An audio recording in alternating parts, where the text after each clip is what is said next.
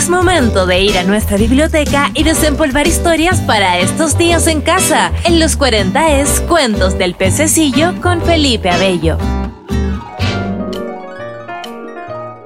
Hoy El gato con botas, de Charles Perrault. Érase una vez un viejo molinero que tenía tres hijos. El molinero era pobre, solo tenía tres posesiones para dejarles cuando muriera. Su molino, un burro un gato. Estaba en su lecho de muerte cuando llamó a sus hijos para hacer el reparto de su herencia. Hijos míos, estoy muriéndome. Quiero dejarles lo poco que tengo antes de morir. El reparto, la verdad, fue bien simple. El gallo no tenía mucho, mucho que dar, la verdad. Al hijo mayor le tocó el molino, que era el sustento de la familia.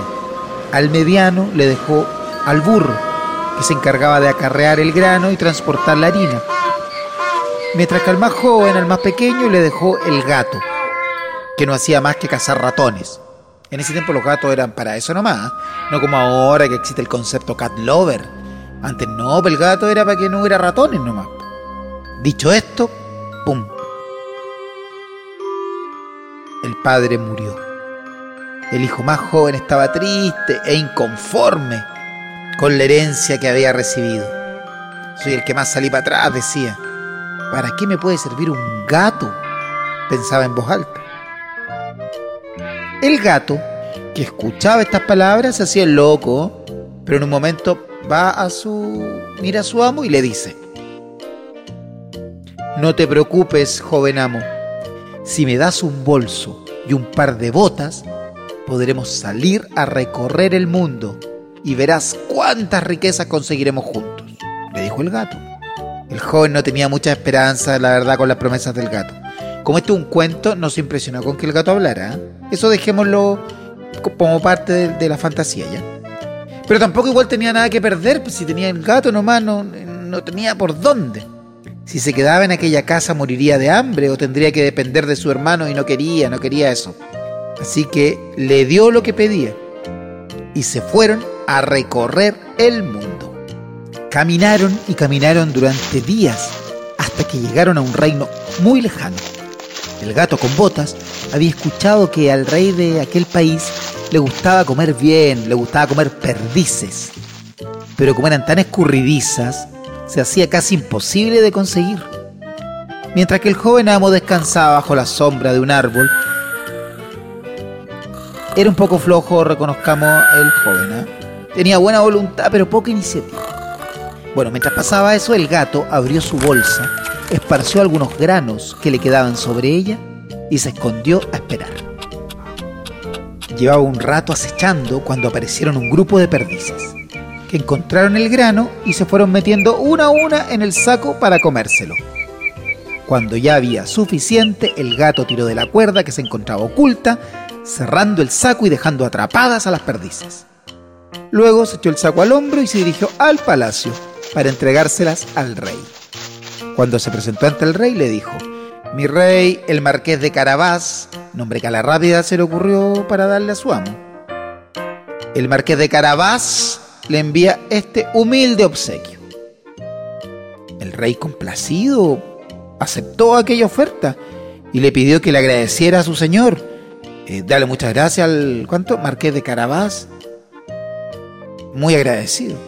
Pasaron los días y el gato seguía mandándole toda la semana regalos al rey, siempre de parte de su amo. Esto es de parte del marqués de Carabás, gentileza del marqués de Carabás. Un día el gato se enteró que el rey iba a pasear con su hija cerca de la ribera del río y tuvo una muy buena idea. Viene y le dice el gato a su amo, si me sigues la corriente, podrás hacer una fortuna.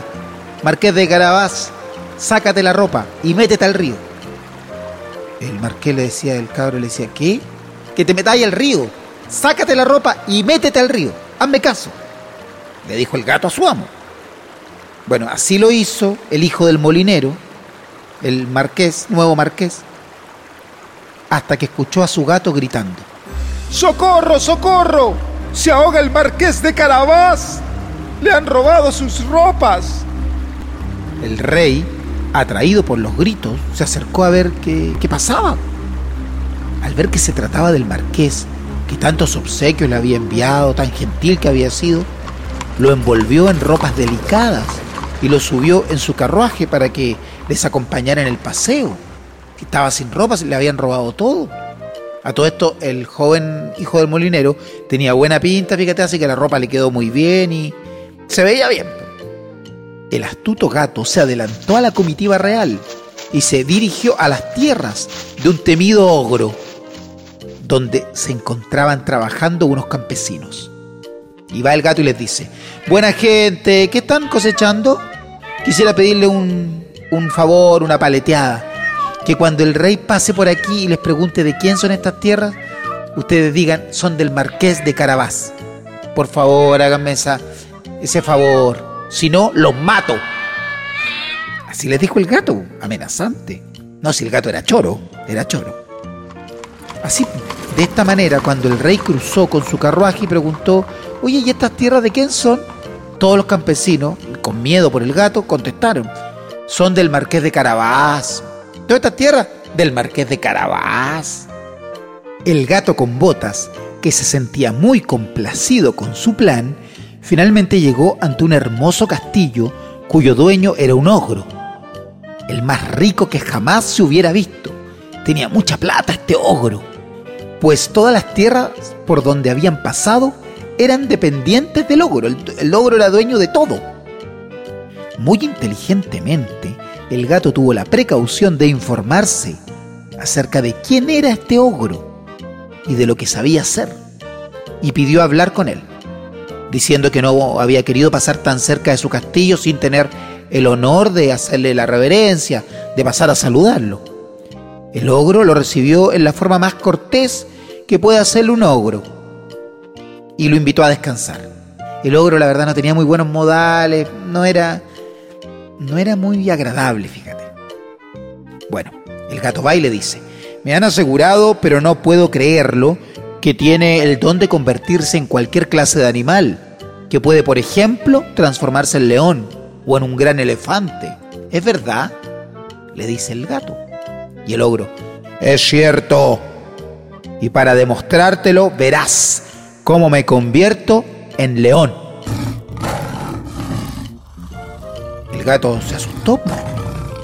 Se asustó tanto al ver a un león delante de él que en un santiamén el gato trepó a las canaletas, no sin pena ni riesgo a causa de las botas que nada le servían para andar por las tejas.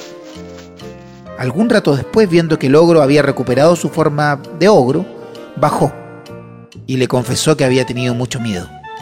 Se pasó, don ogro, se pasó. Increíble, increíble. Pero sabe, me impresionaría más si pudiera transformarse en algo más pequeño. Si quizás no es tanta la gracia de que usted es grande, se convierte en algo grande, pero convertirse en algo chiquitito, ¿podrá? No creo. Por ejemplo, en un ratón, yo creo que no puede. Yo creo que usted no puede convertirse en un ratón. El ogro lo mira y dice, ¿qué? ¿Imposible? Ya verás, respondió el ogro. Y al mismo tiempo en que dijo eso, el ogro se transformó en un diminuto ratón que se puso ahí a correr por el piso. El gato apenas lo vio, se lanzó sobre él y se lo tragó de un solo bocado. Se lo zampó. Entre tanto, el rey, al pasar, vio el hermoso castillo del ogro y quiso entrar. El gato, al oír el ruido del carruaje que atravesaba el puente levadizo, corrió y le dijo al rey, Bienvenido, Su Majestad y hermosa y bella princesa. Bienvenidos al castillo de mi amo, el Marqués de Carabás. Pueden disponer de sus terrenos como gusten para descansar y volver cada vez que les apetezca. ¿Cómo? dijo el rey. ¿Este castillo también es del Marqués de Carabás? Sí, pues, dijo el gato.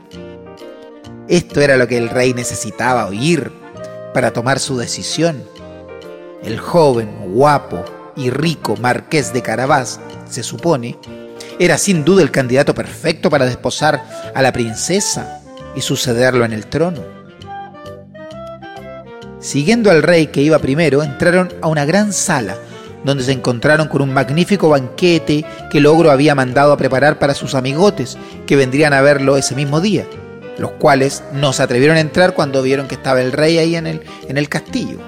Aparte ya el, el, ogro era, si ya estaba en, en el estómago del gato. El rey, fíjate, quedó encantado con las buenas cualidades del marqués de Carabás. Y su hija también, ¿eh? que desde el primer momento le había echado el ojo al marqués de Carabás. Lo encontraba muy simpático y muy sencillo, tenía tantas posesiones, pero sencillo. Así que listo todo. El rey tomó un par de copas de más y quiso hablar.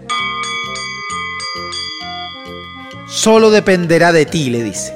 Señor marqués, quiero que sea mi yerno, que se case con mi hija.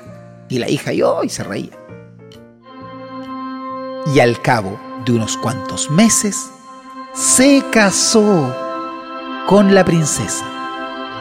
El joven vivió feliz para siempre con su adorada esposita, orgulloso de haber heredado a un astuto gato con botas que lo convirtió en rey. Y pensar que al principio no quería tener al gato y se lamentaba por la herencia, cuando el gato al final le hizo todo Gracias al gato se convirtió en rey. Gracias al gato con botas. En la actualidad, el marqués de Carabás, feliz, millonario, forradísimo, feliz con su adorada esposita. Y el gato administrando todo. Manager. El gato manager.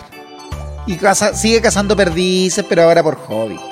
Sigue cazando ratones de vez en cuando. Tan tapizados. En los 40 fue otro cuento del pececillo. Felipe Abello nos trajo otra historia para nuestros días en casa.